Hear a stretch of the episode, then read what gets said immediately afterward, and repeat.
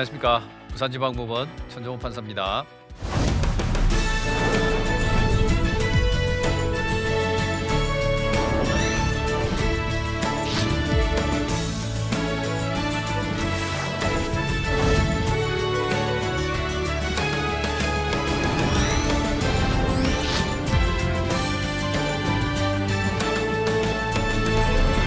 어, 지난 시간에 학교 폭력에 관해서 개념을 배워봤습니다. 어, 청소년 비행은 학교 폭력 및 예방 대책에 관한 법률 때문에 학교 폭력과 학교 폭력을 뺀 청소년 비행으로 나눠야 된다고 지난 시간에 배웠습니다. 오늘은 그러면 학교 폭력을 뺀 나머지 청소년 비행 이것이 왜 발생하며 어떻게 하면 줄일 수 있는지 여러분들과 예, 배워보고자 합니다. 저번 의미의 청소년 비행의 경우에 지금 제가 생각하는 바로는 두 가지 두 가지가 가장 큰 원인이 아닌가 그렇게 생각합니다. 첫 번째가 애착 손상이고요. 두 번째가 아버지 부재입니다. 여러분 저기 보시면 영화의 한 장면입니다. C.S. 루이스가 쓴 나니아 연대기를 영화한 것 제일 편 장면입니다. 잘 보시면 사람들이 많이 모여 있습니다. 런던역인데요. 여러분 그 2차 대전을 어, 독일이 일으켰습니다. 그래서 히틀러가 영국을 항복시키기 위해서 사용한 방법이 공중 폭격입니다. 밤낮으로 공중 폭격을 해야 되니까 영국에서 많은 예, 시민들과 아이들이 목숨을 잃습니다. 영국 정부에서 생각하기를 전쟁이 이기든 지든 끝난 뒤에 아이들이 없으면 영국의 미래가 예, 없다는 생각하에 아이들을 보호하자 해서 만든 게 아동 대피 프로젝트입니다. 이렇게 해서 많은 아이들이 생명을 건졌습니다. 참 좋은 정책이었는데요. 여기까지는 좋았는데 나중에 음, 그 아이들이 어른이 되었을 때 문제가 생기기 시작했습니다. 왜? 가장 중요한 것이 애착 문제입니다. 어릴 때 부모의 이 소통 속에서 부모와 껴안고 하는 그런 인간 대 인간의 관계 속에서 아이들이 부모와의 애착이 형성되어야지만이 예, 사회생활을 할때 살아가는 힘이 되고 정신적으로 큰 도움이 되는데 그 애착 관계를 제대로 형성하지 못했던 아이들이 아동 대피 프로젝트로 인해 가지고 목숨은 건졌습니다만은 나중에 정신 심리적으로 문제를 일으켰다는 겁니다. 그래서 지금 현대 예, 아동 학자들께서도 예, 중요한 것이 그 시기 절대적인 시기에 애착 관계가 형성되어지지 않으면 평생 어른이 되어서도 많은 어려움을 겪을 수가 있다는 겁니다. 위기 청소년들, 예, 비행 청소년들의 가정 환경을 보면요 대부분이 한부모 가정이고 그 다음에 조성 가정이 많습니다. 재혼해서 재혼한 예, 새엄마, 새아빠한테 폭력을 당하는 경우도 많고요, 성폭행을 당하는 경우까지도 있습니다. 그러다 보니까 그 어린 아이들이 예, 우리가 알지 못하는 애착 성상이 매우 커요. 그런 것들이 이제 학교로 가면 학교로 가면 드러납니다. 인성적으로 드러나서 이제 결국 학교 폭력 문제를 일으키고 나중에 학교 밖으로 나가서 청소년 비행으로 갈 수밖에 없는 그런 구조입니다. 두 번째는 아버지 부재입니다. 비행 청소년들 경우에는 어릴 때 그 가정이 해체되고 예, 건강한 지원을 받지 못한 아이들이 많습니다. 이혼을 하게 되면 주로 어머니하고 생활하는 경우가 많은데 어머니는 또 경제적으로 아이들을 부양해야 되기 때문에 아이들 양육의 어, 틈을 가질 수밖에 없고요. 그러다 보면 아이들이 누군가가 자기의 힘이 되어 주기를 기대합니다. 그래서 학교에 가면 비주류 아이들은 주류 아이들 그 친구 또래 관계에서 그 서열이 생기고 그 중에서 리더격인 아이들을 어울리게 되고 그러다 보면 결국은 의리 그들이 말하는 의리 때문에 비행에 옆에 방, 방조하기도 하고 나중에는 가담까지 하기도 하는 그런 문제를 예, 일으킵니다. 그래서 자녀들을 학교에 보낼 때 가장 중요한 것이 사회적 관계 능력을 충분히 함양시켜서 보내는 것이 좋습니다. 거기 가보면 이 서열 관계가 생기고 서로 또 티격태격할 수밖에 없는 상황입니다. 여러분의 생각이 아주 평탄한 그 사회관계는 없습니다. 인간관계는 없습니다. 거기서 예, 부대 껴가면서 깎여가면서 둥그러져야지만이 사회생활을 제대로 할 수 있는데 그렇게 하지 못하게 되면 결국은 이제 그 조직 아이들 또래 관계 내에서 어려움을 겪을 수밖에 없습니다. 그래서 청소년 미행에 이르는 가장 큰 원인 두 가지를 꼽으라면 저는 애착 손상과 아버지 부재인 겁니다. 그래서 이 아이들의 경우에 결론적으로 나중에 가면 이제 이 아이들 비행을 막을 수 있는 것은 결국 애착 손상 입은 것을 회복시켜주고 그다음에 누군가가 그 아이들에게 힘이 되어 줘야 됩니다. 그래야지만이 거기에서 벗어날 수가 있습니다. 지난 시간에 이제 여러분 학교 폭력은 1형과 2형 있다고 말씀드렸죠. 1형은 언어 폭력, 왕따 같은 인성형. 그럼 제 2형은 학생이 학교에서 친구들 괴롭히고 돈 뺏는 것. 그런 아이들이 바깥에 나오면 학원 가고 제대로 생활할까요? 아니죠.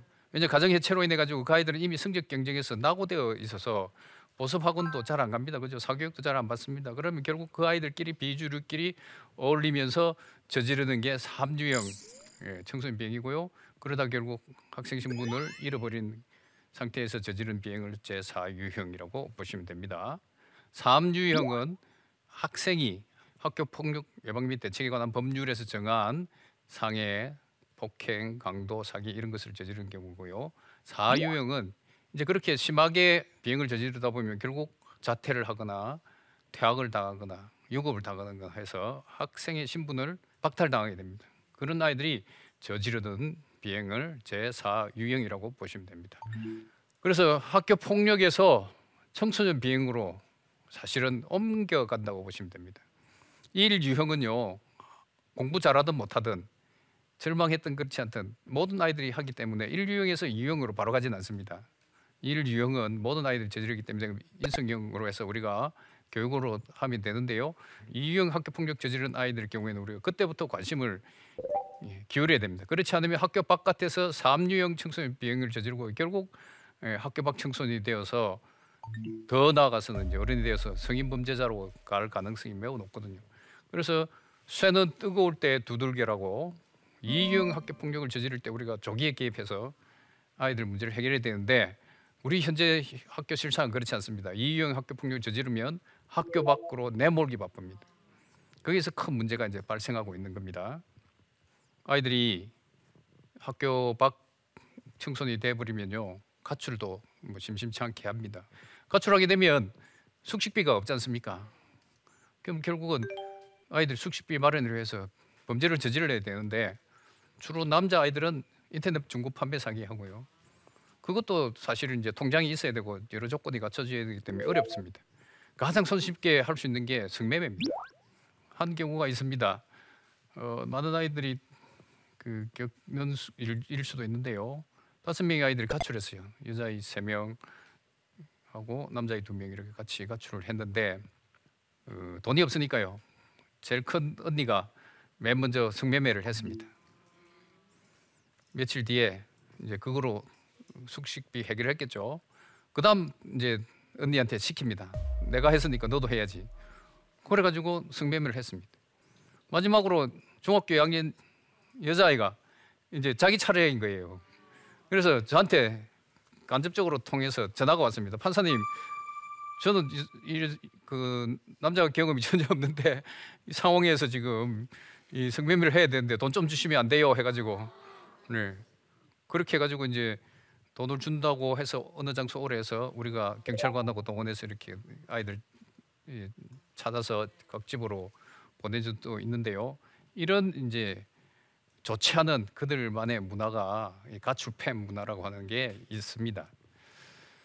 그럼 소년 비행 현황에 관해서 보시면 2004년 이후 지금 소년 범죄가 11%씩 증가했습니다. 여기 보시면 2012년도에 12만 명 가까이 그 이후로는 저출산으로 인해 가지고 소년 사건 수는 점점 줄어들고 있습니다. 문제는 재범률이 그와 같이 낮아지는 것이 아니고 조금 조금씩 높아져 가고 있다는 겁니다.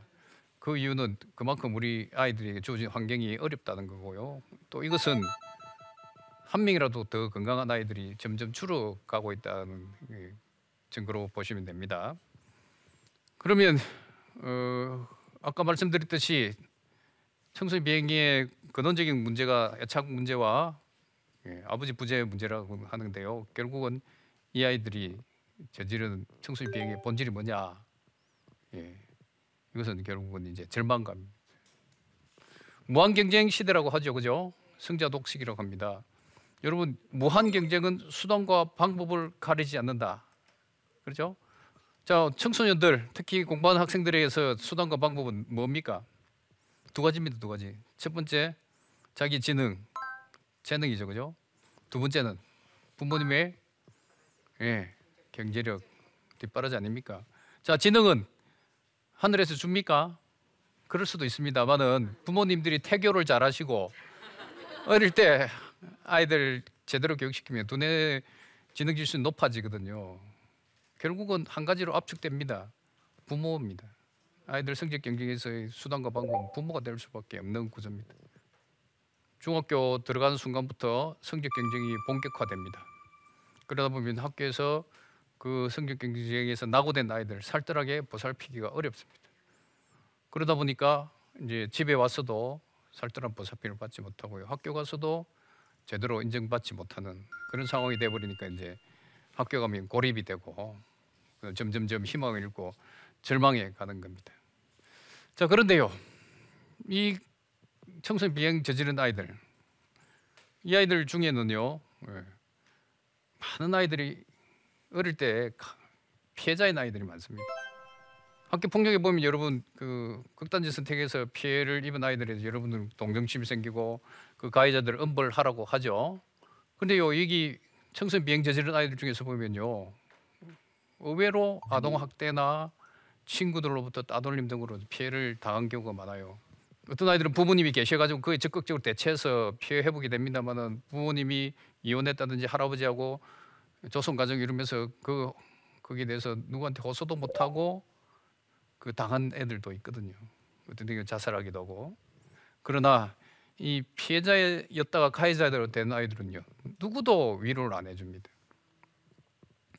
이런 아이들 피해자에서 가해자로 된 아이들은요 가해자 현재의 비행이나 범죄에 우리가 눈여겨보지 그 전에 아이가 어떻게 살아왔는지는 관심이 없지 않습니까? 우리 형벌 체계는 그렇습니다. 그래서 위기 청소년들 여러분들 드러나는 범죄 결과만 비행 결과만 보면 혐오할 수밖에 없고 미워할 수밖에 없지만요. 그 아이들 인생을 다 이렇게 훑어보면 그 아이들 대부분이 대부분이 피해자입니다. 우리 사회가 이런 이제 폭력의 순환 고리에 아직도 머물러 있다고 저는 생각합니다. 가정폭력, 아동학대를 당한 그 아이들이 학교에 오면 애착 손상 등으로 인해 가지고 학교 폭력을 저지릅니다. 그죠? 그럼 거기서 끝납니까? 그 남자아이들은 군대 가서 병력 폭력 발생합니다. 결국 직장 사회로 갑니다. 직장 사회 폭력을 당하면요. 거기서 또 스트레스가 집에 오면 결국 가족 폭력으로 되는 이 서클이 이렇게 돌아가고 있어요. 그러니까 여러분 학교 폭력 저질렀을 때 학교 밖으로 내몰면 된다고 생각하는 것은 오산입니다. 왜냐하면 그 아이들은 언젠가는 다시 강물이 갈라졌다가 큰 바다에서 다시 만나게 되거든요. 고등학교 등급별로 분리해내고 대학도 그렇게 분리해도 결국은 병영에서 만나고요. 또 직장에서 만나고 거래 관계로 만나게 될 수밖에 없습니다. 사회라는 것이 완전 격리는 어렵거든요. 그래서 이 점에서 여러분 생각하신다면 이 우리 사회 전체 폭력의 순환고리를 끊어야 됩니다.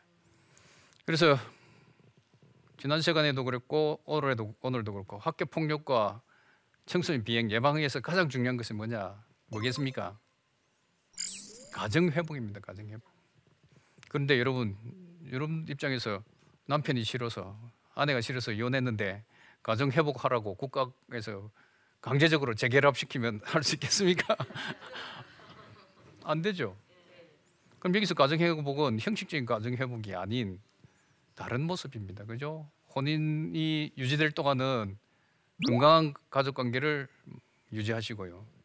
혹시 부득이한 사정으로 이혼할 경우에는 건강한 이혼 문화를 만드시고요.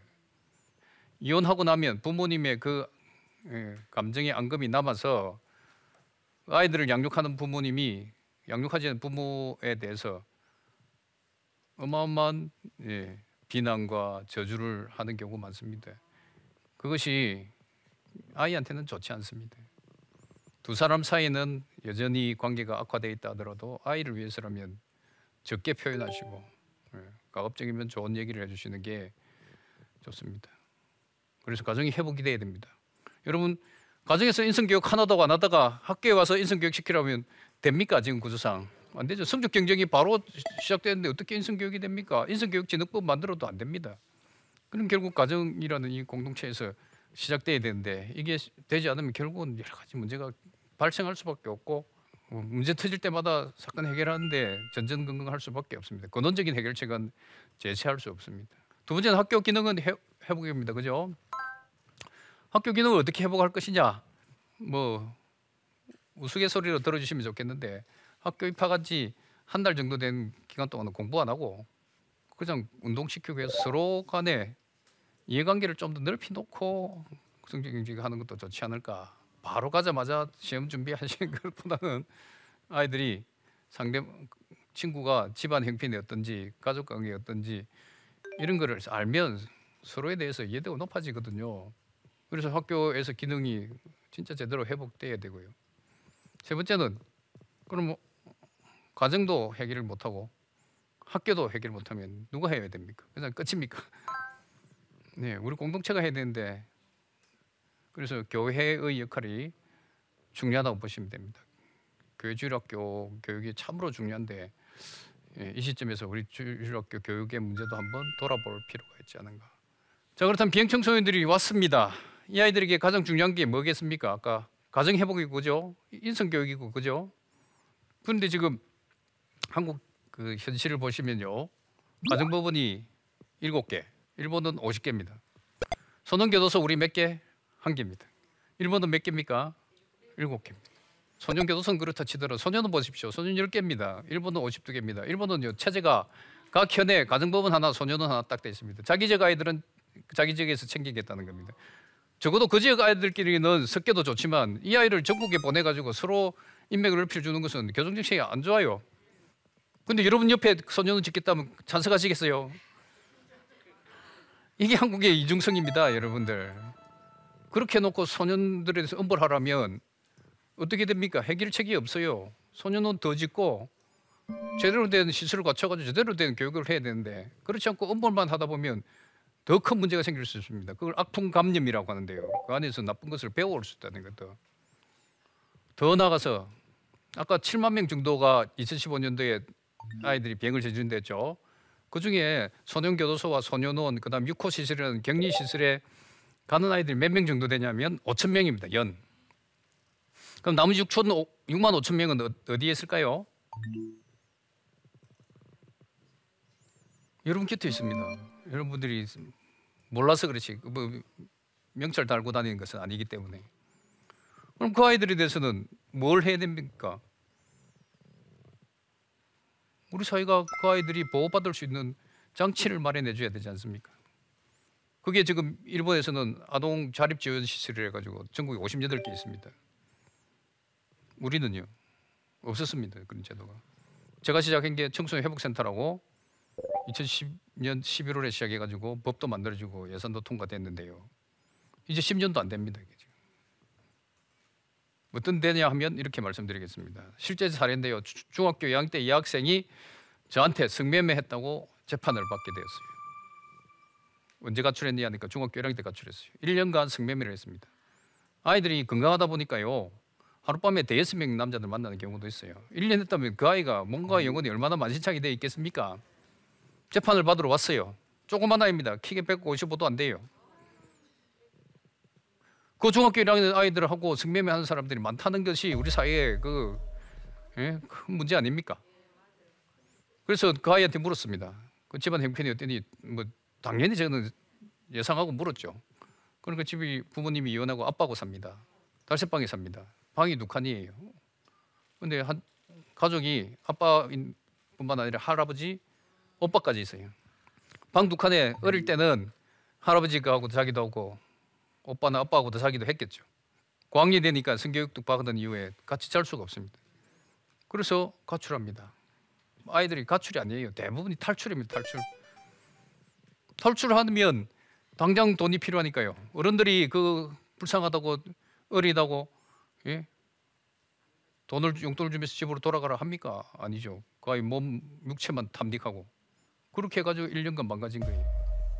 그런데 경찰관이 우연히 그 성매매 현장을 급습해가지고 보니까 그 아이가 있으니까 가정법원으로 보내가지고 보호 좀 해달라고. 그 아이 소년도 보낼 수 있겠습니까? 첫 재판인데 그 아이가 피해자입니까? 가해자입니까? 그럼 그 아이가 재비행을 하지 않도록 하기 위해서는 뭐가 필요합니까? 자기 방이 필요하지 않습니까?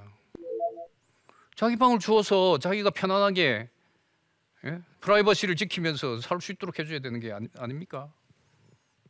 근데 국가에서 그걸 해줍니까? 그 부, 아빠도 계신데 소위 말하는 고아도 아닌데 그런 상황에서 이 아이에게 비행을 막기 위해서 가장 필요한 게 뭐냐? 비행 청소년 전용 대안 과정이 필요한 거죠. 그게 사법형 그룹홈이라고 합니다. 사법부의 관여로 만들어진 그룹홈 공동생활 과정. 전 세계에 다 있어요. 뉴질랜드에서도 있습니다. 우리보다 후진국 나라도 다수가 가지고 있어요. 우리는요 경제 대국이라 해도 이 제도가 없었습니다. 그래서 제가 시작했고 그것이 청소년 복지 지원법의 시설로 2016년도에 법이 통과되고 2019년 1월부터 예산 지원이 이루어지게 된 겁니다. 예. 목사님 부부, 장로님 권사님 부부, 집사님, 전도사님 이런 분들 현재 전국에 20몇 군데에서 운영되고 있는데요. 처음에 시작할 때는 법도 없고 제도도 없고 예산 지원도 없는 상태에서 시작했습니다.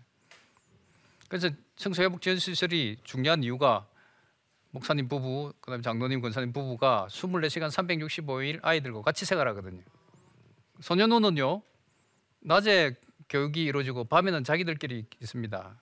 그러면 교육이 24시간 중에 절반 교육이라고 저는 생각하는데 청소회복 시설은 이게 24시간 눈에 보인 대로 이렇게 아이를 충고하거든요. 그러다 보니까 아이들이 엄청난 변화를 일으킵니다. 문제는 거기에서 머물 수 있는 기간이 6개월, 최장 1년이거든요. 연장 한 번 해서 그 뒤에 이제 사회로 나갔을 때참 예, 안타까운 일이 많이 발생하죠. 그 1년만으로 완전 회복이 어렵기 때문에 사회에 나간 아이들에 대해서 누군가가 지속적인 관심을 가져주면서 그 비행 세계에서 벗어날 수 있도록 도와주신다면 많은 아이들이 건져질 수 있지 않을까 그렇게 생각합니다.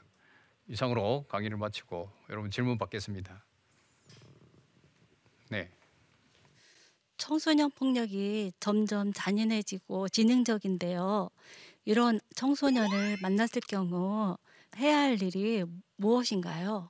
예, 여러분들이 청소년 비행 사건 특히 부산 전생 폭행 사건을 기점으로 해서 잔인해진다, 심해진다고 하시는데요. 범죄 전문가들이 통계적으로 분석하면 10년 전이나 현재나 큰 변화가 없어요. 그런데 왜 국민들이 느끼시기에 예, 점점 잔인해지고 흉포화돼 가느냐? 이유는 SNS 발달입니다. 그다음 사진 기술 발달로 사건들이 즉각 보도되고 사진이 노출되고 하니까 여러분 그런 현상이 있는 것 같이 느껴집니다. 어쨌든 본질은 그렇지 않다는 건 여러분 아시고 그런 문제의 해결에 있어서 아까 말씀드렸듯이 그 아이들을 학교 폭력을 저지른다고 해서 학교 밖으로 내밀면 학교 밖 세계는 고위험군 아이들끼리 생활할 가능성이 높고요.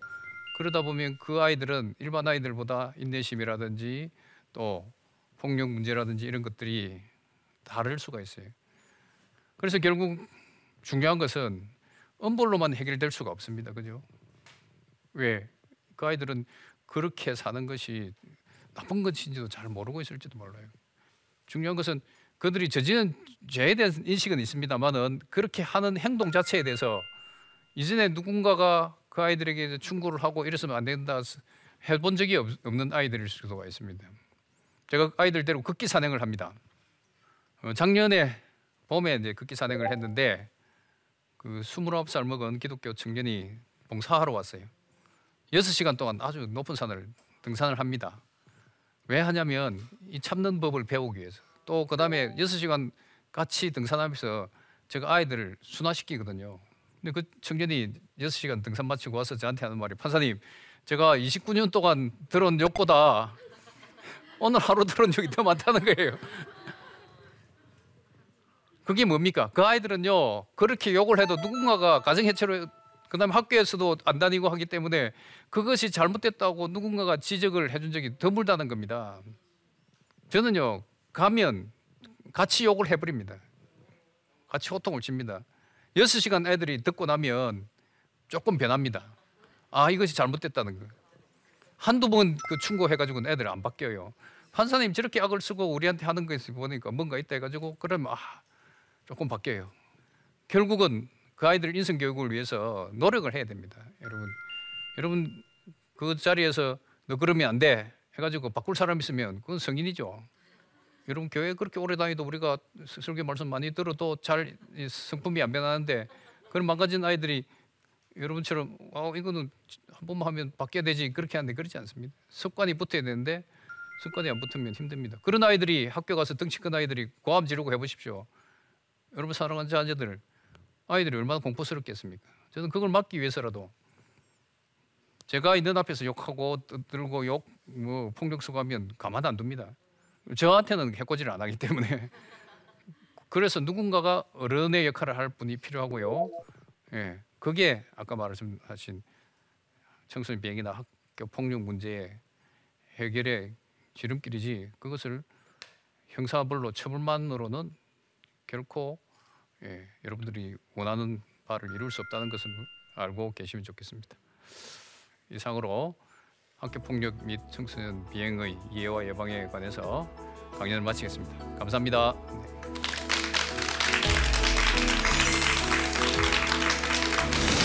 저보드 및 청소년 비행의 경우에 두 가지가 가장 큰 원인이 아닌가 그렇게 생각합니다.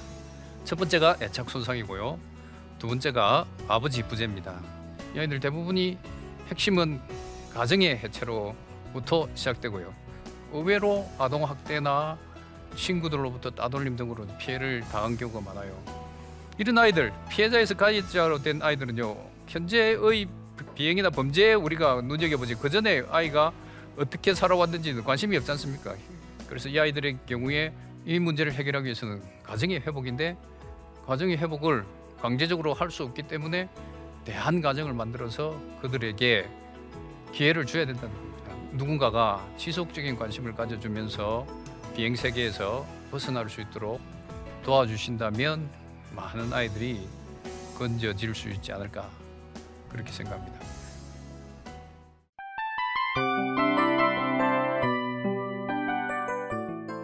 이 프로그램은 청취자 여러분의 소중한 후원으로 제작됩니다.